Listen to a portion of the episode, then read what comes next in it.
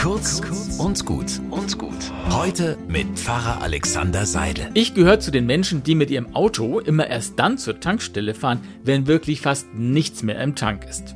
Und ich kriege das immer gut hin. Ich bin noch nie stehen geblieben, denn die Tankanzeige im Auto ist ja ziemlich zuverlässig.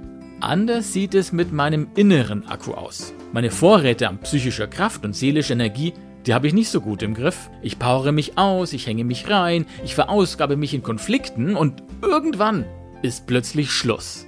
Tank leer, innerlich ausgelutscht und am Ende, wenn mir das passiert, ist es wirklich schwer wieder in die Gänge zu kommen.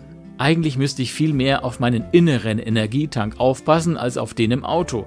Häufiger innerlich auftanken, meiner Seele was Gutes tun, neue Kraft schöpfen Vielleicht jetzt gleich am Wochenende mir einfach was Gutes gönnen. Ja, euch wünsche ich ein gutes Wochenende und viele Momente zum inneren Auftanken.